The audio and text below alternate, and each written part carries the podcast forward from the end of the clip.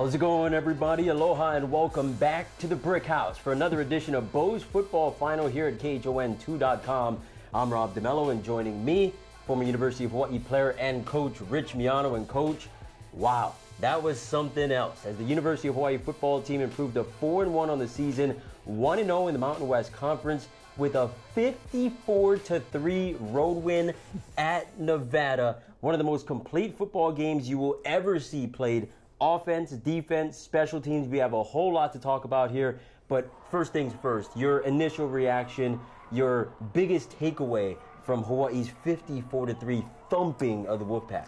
You said it, Rob. This was a beatdown. And when you talk about beatdown, you talk about offense, defense, special teams, which you mentioned. And when you talk about defense, in the run and shoot, people need to understand in a conventional defense, you may play 50 to 70 plays. In a run and shoot defense, it may be 80 through 100, not 8 or 10 possessions, possibly 13 to 15 possessions. To hold an opponent on the road who has beaten Purdue to 3 points, the most complete defensive victory I've seen in at least a decade. You know, in the offseason, head coach Nick Rolovich started a social media campaign of Phase 2, right, where everything he talked about was talking about getting this Warrior football team into Phase 2. A lot of people asking, what's Phase 2? What does Phase 2 look like? This is what Phase 2 looks like, because you don't go and play a conference opponent on the road and be able to beat them by 51 points and play that complete of a game by accident. That's not a game that, oh, that got away from the other team. This is Phase 2, right? Yeah, and Phase 2 started in the offseason with the best conditioning program I've seen in many, many, many years. And then that carried over to spring. And with the having all 9 assistant coaches back, Nick Rolovich had a staff that could teach nuances and intricacies in the offense, the defense, and the special team. And this is a good coaching staff.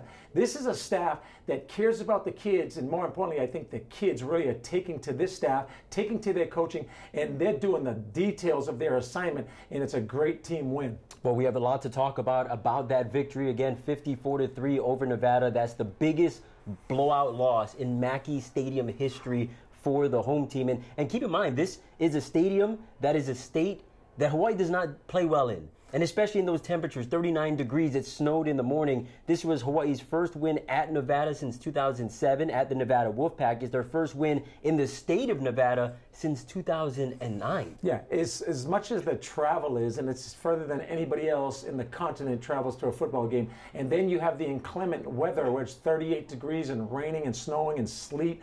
That type of weather is the hardest weather for a warm weather, a dome team to play in Hawaii, to go into that stadium and play so almost perfection in terms of the aerial passing game can be affected by that. You think a ground team, a ground and pound team is going to play well in that type of weather. Hawaii showed that the run and shoot can play in any weather. Offense, defense, special teams, as we said, played near flawless football. And let's go over some of those disciplines. We'll start with offense, because quarterback Cole McDonald, the junior from California, was named Mountain West Conference Offensive Player of the Week today. He went 25 of 30, 312 yards passing, 4 touchdowns, 0 interceptions. And a lot of people were wondering, what would it look like if this UH football team, especially the offense, played error-free football? If UH did not turn the ball over, what were the possibilities? Well, 54-3 is the possibility. Yeah, and you look at, there's no such thing as a perfect game in football, but from a quarterback standpoint,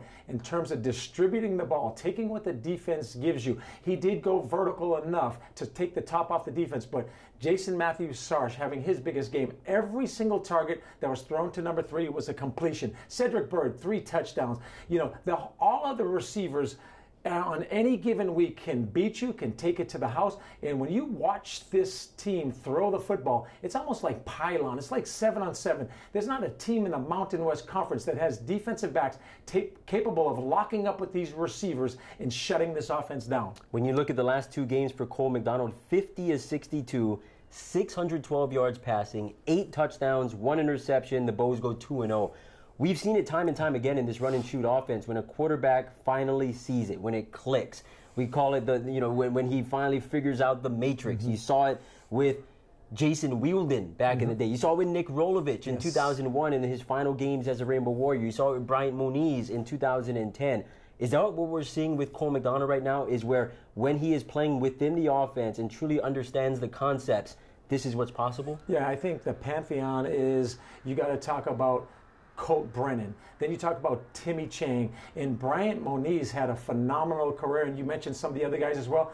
If Cole McDonald continues to play like he's playing, and he's capable of that, he's playing within the system, you're going to talk about the third most prolific quarterback in the history of the University of Hawaii, possibly after only 2 years. And if he came back for his senior year, you're talking about a guy nationally that's in with the likes of Trevor Lawrence. Yeah, and I didn't bring up Colt Brennan and Timmy Chang because those are guys that you just saw in training camp that they always knew the offense, that they figured out the offense. It was a matter of putting it together. I think with those other guys that I named and with Cole, there seemed to be a growing process of can that offense click with you. And you brought up Jason Matthews Sarsh out of Moanalua. Time and time again, you see these players out of Hawaii high school football that are very productive, and you just wonder, can these guys translate that into Division I football? And in this run-and-shoot system, Jason Matthews Sarsh is a guy that has done that. 9 catches, 123 yards, and a touchdown.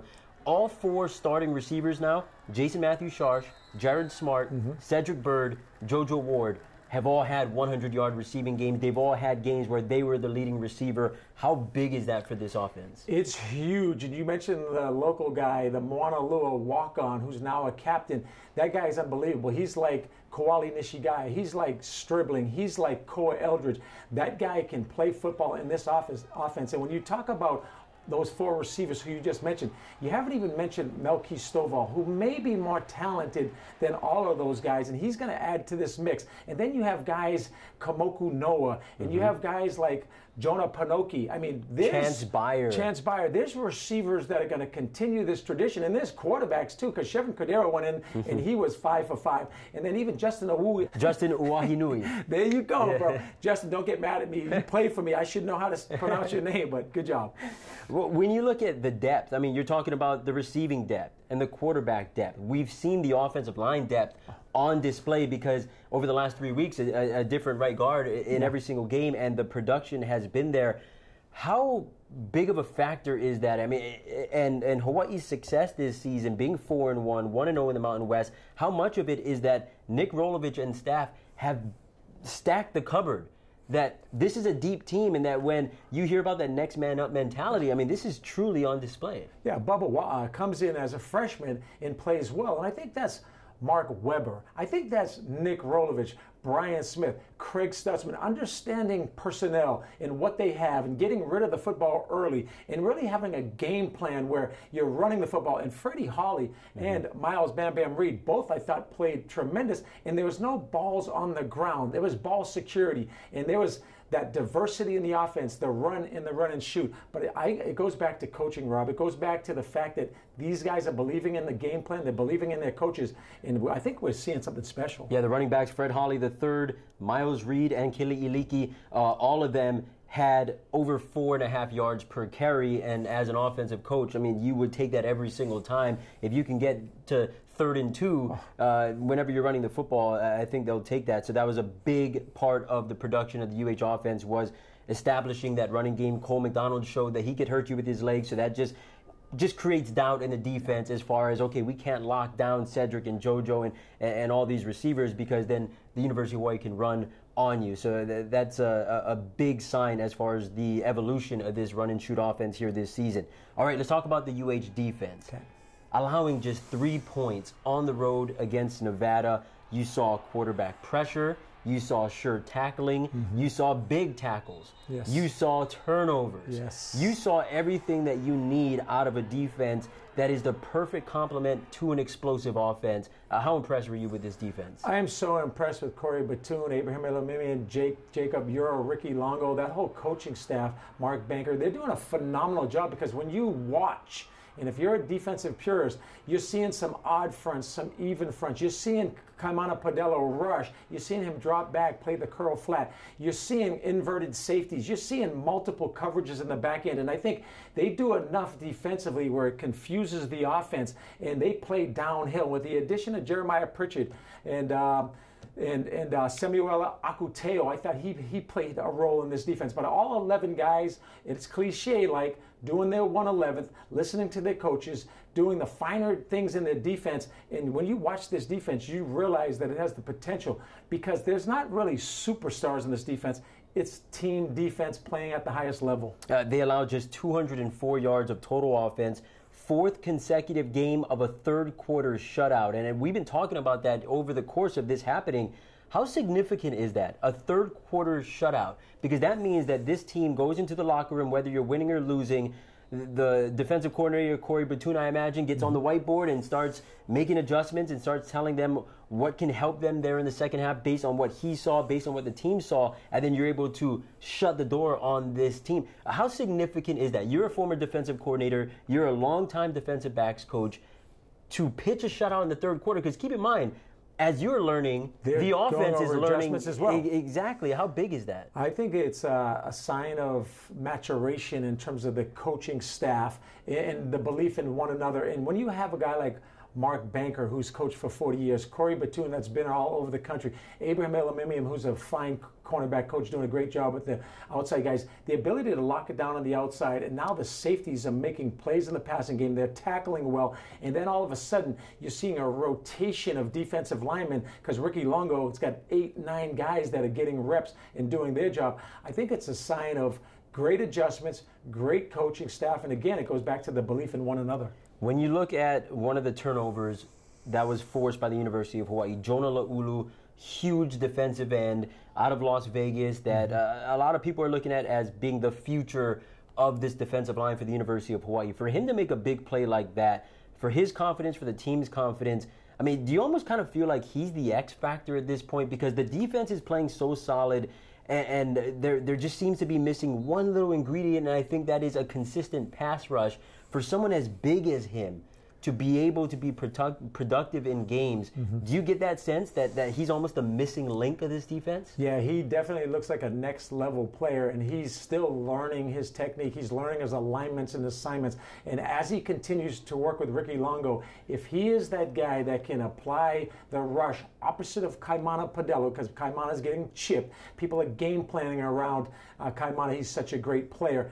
I think he could be the missing link to this defense that really puts them at another level. 6'5", 280 pounds. And speaking of Jonah Laulu, and a guy that you're at training camp, you're at practice, really from the beginning of August up into this point, you could say probably one of the most improved players on this football team, right? One of the most improved players and one of the most impressive players, if not the most impressive players in terms of what he looks like getting off the bus. Now he's actually making plays, and that's exciting for this defense. Well, talking about most improved players on the Rainbow Warriors, let's talk about the 2018 Most Improved Player Award winner in Ryan Meskell. Special teams played flawless in this one. I mean, when you're looking at kickoffs, you're looking at a blocked punt returned for a touchdown. I want to talk about that, but first, Ryan Meskell, 44-yard field goal, and that was the whole talk, was he was 2 of 7 entering the game, but he would miss a 42, a 45, a 49, a 55, and then you got the sense of like, okay, we know what Ryan Meskell can do. Maybe kicking a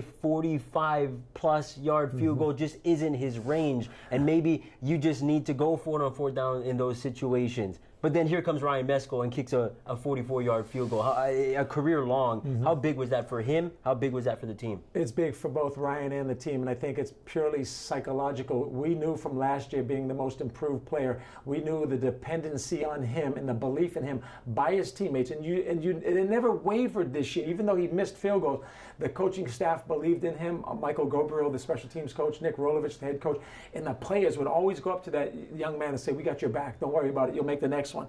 And that belief and that overcoming that psychological kicking type of thing, that it's like golf, it's like anything. Once you get the yips, it's hard to reverse that in your mind, but this young man has a strong mind, and they're going to need him going down the stretch, and he proved himself under the most difficult circumstances on the road in inclement weather.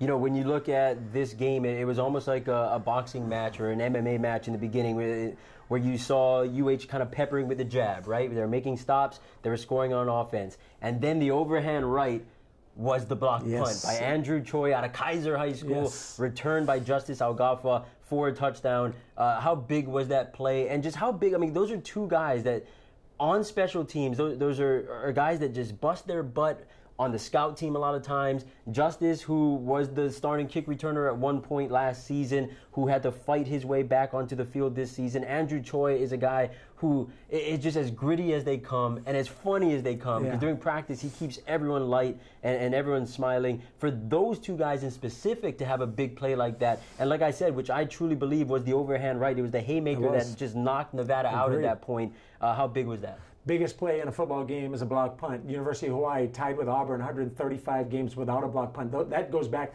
special teams coaches in the last 10 years. That's great snapping. That's great execution. That's great blocking. But yeah, when you talk about Andrew Choi, now here's a guy that didn't even play his senior year in high school because Kaiser didn't even have a football team. Comes to the GPA camp, one of the all-stars, whatever there, walks on the University of Hawaii, follows in the footsteps of his brother, and every coach on that staff, every player on that staff loves Andrew Choi because the effort he gives, because the smile on his face. There's a role for guys like that. And then Justice Augafa does everything on special teams. He's the off guy on kickoff return. He's on the coverage teams. He can return punts. That guy is kind of the jack of all trades, safety, running back. For those two guys, and as well as those other guys that took on the blockers, and Michael Gobriel to scheme up a block punt, the single biggest play in the football game, block punt, and Andrew Choi couldn't happen to a better person. And then Justice taking it to the house. Biggest play, overhand right, knockout. Well, we talked about it. All three phases of the game showed up for the University of Hawaii. Earlier in the show, I brought up phase two, and this is what phase two looks like. And, well, if we're going to stay on that word of phase, you would take it to phase 764 if you were able to beat Boise State on the road. 15th ranked team in the country, the perennial kings of the Mountain West Conference, and you get 2 weeks to prepare for them and that blue turf. Again, the University of Hawaii on a bye week this week, and then it is October 12th at Boise State in a nationally televised showdown. A game that I think not just Hawaii and Boise State fans are interested in. I think with the way the University of Hawaii played and the way that Boise State is viewed as the king of the group of five, I think a lot of people in college football are interested to see what this UH football team can do against them. And keep in mind, UH received 10 votes in the coaches poll, which puts them at 38th in the country, in the top 25. So your first initial thoughts on the task at hand, Boise on the blue turf. Well, I like the fact that it's a bye week. I like the fact that these guys have won in a dominating fashion on the road against Reno. I like the fact that this coaching staff's capable of coming up with a great game plan. And if they start fast and they don't have the same type of first quarter they had against the University of Washington, there's no reason why Hawaii can't show the nation. And I agree with you. I think the nation is interested in how good is this Hawaii team, and they know how good this Boise State team is. That might be one of the top 10 venues in the country because of the blue turf, because of those 40,000 fans that are rabid, and because of the success of Boise at home. That would be a huge statement game for phase 746. Yeah, and if you're listening to this show, whether it's on podcast or whether you're watching at KHON2.com, you're a big sports fan, and you got some time. Let's face it, you got time if you're watching this. So if you got time, go to ESPN Plus if you're a subscriber. Watch the Boise State Marshall game. I think that'll tell you everything that you need to know as far as does Hawaii have a chance against the Broncos this year? Because that's a Marshall team that I don't think is as physical, both offensively and defensively, than this University of Hawaii football team. And the physicality is what let Marshall into that game, and Boise State ended up winning that game 14-7. So watch that game, and I think you will see. I mean, obviously every game is different, and Boise State could come out and play differently than they did against Marshall. It's football. But with that being said, when physicality is the reason as to why a team struggles against another team, that's something it's really hard to game plan for, right? Well, yeah, that game, and I think if you even go back to the Washington game and watch the third quarter, those weren't backups. Those were guys that were being coached coming out of halftime to know that this Hawaii team had just scored on the last drive of the second quarter. You look at the physicality of the defense. They did well in that third quarter, too, and you couldn't stop Cole McDonald in that offense. When they're in rhythm, when they have the exuberance, when they have the adrenaline flowing, when they have all of those things working with them, I think Hawaii can go on the road and win. I think Hawaii can win this conference, and I think if they're playing at a high level, Boise State better be playing at an extremely high level, because I think Hawaii's talented enough to beat anybody in this conference. All right, last thing before we start opening up the mailbox, what is the main objective for this University of Hawaii football team, you think? Because obviously we're talking about how great UH played in a 54-3 win against Nevada, and I mean, it was near flawless football, but with that being said, it's football. You can always get better. What do you think the biggest thing that's holding them back from being the perfect football team, or whatever it is that a coach may be viewing? I don't know, you know, after you look at this game, it was so dominant in all three phases. It was so well coached. It was so well played. I think the only thing that these young people have to, you know, it used to be, don't look at your press clippings. Well, obviously, it's not no longer press clippings, but it's social media. Don't look at your Instagram stories. Yeah, and it's people telling you how great you are. Every game is a different game, a different narrative. You got to take this bye week. You got to take these next 2 weeks and work on fundamentals, tackling, blocking, getting to the next level, you know, understanding the offense better, understanding the defense better, playing hard every day, being, it's all about preparation. And if they prepare well the next 2 weeks, they have a good chance to not only beat Boise, but to be a team that's remembered in the state of Hawaii. All right, well, let's crack open the Boise Football Final mailbox. You can send your questions to Twitter at Rob DeMello KHON, Instagram at Rob DeMello, and hey, maybe it might make the show. First question is, how significant was the return of Jeremiah Pritchard to this defense, which allowed them to have the kind of game they had? Jeremiah Pritchard, so physical, so instinctive. He's been compared to Pisa Tanoi Samoa. He plays downhill, and you want a middle linebacker that is a thumper. That kid is just played so much football at such a high level. To have him back, I think it really excites the rest of his teammates. It was a huge addition. If he continues to play the rest of the year like he's capable of, Hawaii doesn't have to worry about that inside run because he's a thumper. Arguably the best game out of Solomon Matautia this season, maybe the best game that he's played since the season finale against BYU, what was that, 3 years ago? Is there any coincidence to that Jeremiah back on the field, his physicality opened the door for Solomon? I think so. I think it's for all 10 other guys to know that this guy is going to lay it on the line. These guys are playing injured, they're playing hurt, they're playing with great enthusiasm, and for Solomon Matautia to play like that, I think it's almost like the respect of Jeremiah Pritchard runs throughout that whole defense. All right, next question. This is an interesting one.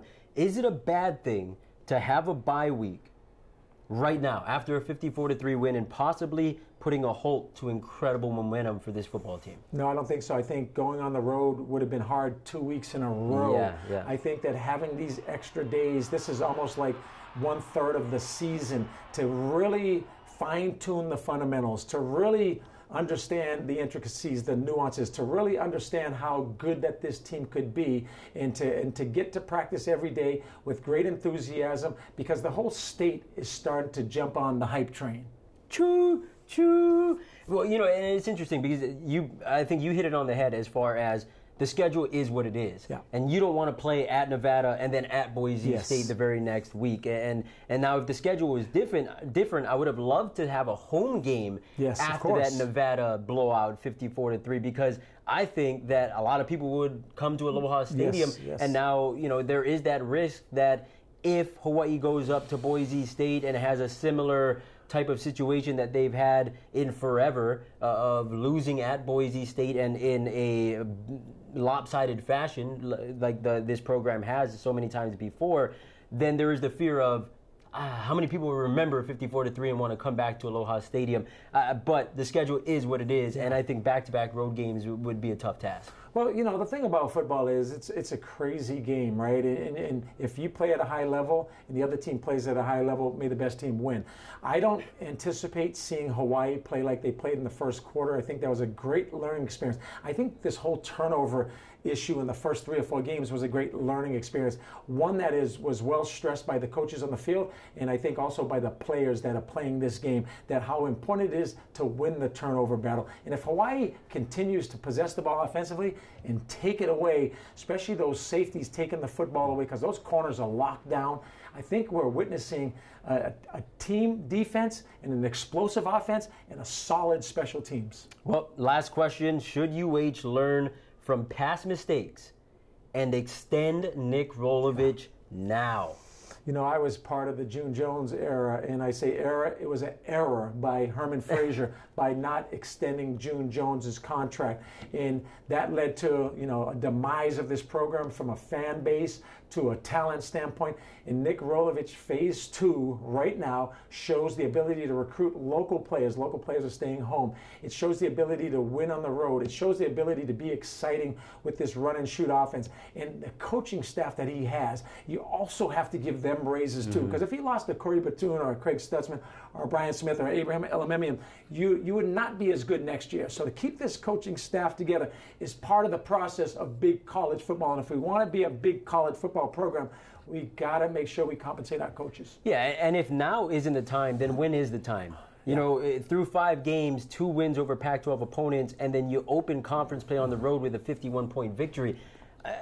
If you're the University of Hawaii, you can't ask for anything more than that. Now, you don't know what's going to happen for the rest of the year. Yeah. And who knows? They could go winless for the rest of the year. But with that being said, this is all a process, and if you're the head coach of a football team, it is building what it is that you want your program to look like. And if beating 2 Power 5 teams and winning by 51 on the road in a conference game, if that's not enough, I don't know what is. The interesting thing, though, with college coaches is that extending isn't really the name of the game. Because let's face it, Nick Rolovich is already locked up until 2022. Right. And if he goes to a bowl game in 2019 or 2020, then it gets another year tacked on. So then he's locked into 2023.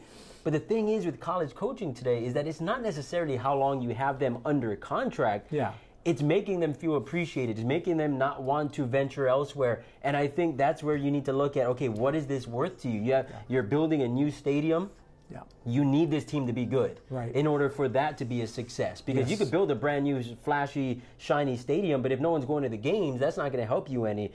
You need Nick Rolovich to want to be the head coach at the University of Hawaii for a very long time. Like I said, you don't know how this season's going to play out, but this is the University of Hawaii football program you want. 4-1 to start the year. Yeah, and I think if this continues, there's going to be Pac-12 teams. There's going to be other Power 5 conference teams that not only have the money to pay Nick Rolovich well over $1 million, but they're also going to pay the buyout and not have a problem with that as well. And there are so many teams in the Pac-12 right now looking for a young, offensive-minded head coach.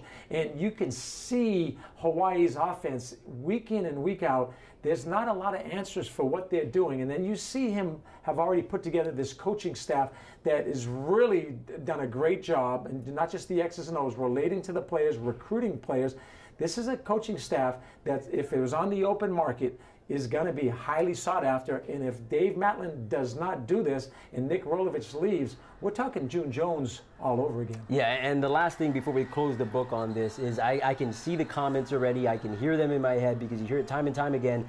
Whenever money is brought into the spending on the University of Hawaii football program, the one thing to keep in mind is that this school has never made more money than when June Jones was on the highs of highs. Right? Enrollment has never been better than coming off of the Sugar Bowl Endowments season. Have probably never been better. And that is what you get. That is what a football program at every college is that it is the welcome mat to a university. There's no discipline within a school that is as visible as a football team at a college. And so when you have a winning football team at a university, everybody benefits. Yeah, and you can't really measure some of the intangibles, and you can measure some, but as Rob was saying, it's so important for this program for the public to recognize that even though there are 19 or so non-revenue producing sports, football does make money. And if football doesn't make money, then it really affects gender equity, it really affects the non-revenue producing sports.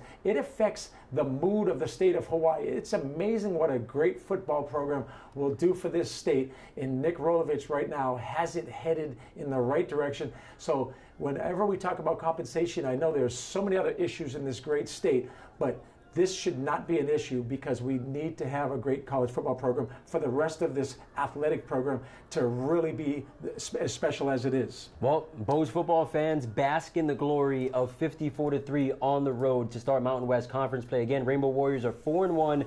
1-0 in the Mountain West. They have this week off to prepare for Boise State, and that game will take place on October 12th. That is next Saturday. On the blue turf against the Broncos, ranked 15th in the country, undefeated. It's going to be a lot of fun here talking over the next couple of weeks about what the possibilities will be, about how this team can even get better from 54-3. Rich Miano, thanks a lot for joining us again here today on Bo's Football Final. You can catch BFF every Monday at KHON2.com and also available on Spotify, on Google Play, wherever you get your podcast. That will be available on Tuesdays. So watch Bo's Football Final at KHON2.com on Mondays. You can listen to it on Tuesdays. We'll catch you every Monday here at Bo's Football Final. Have a good day. BFF. Aloha.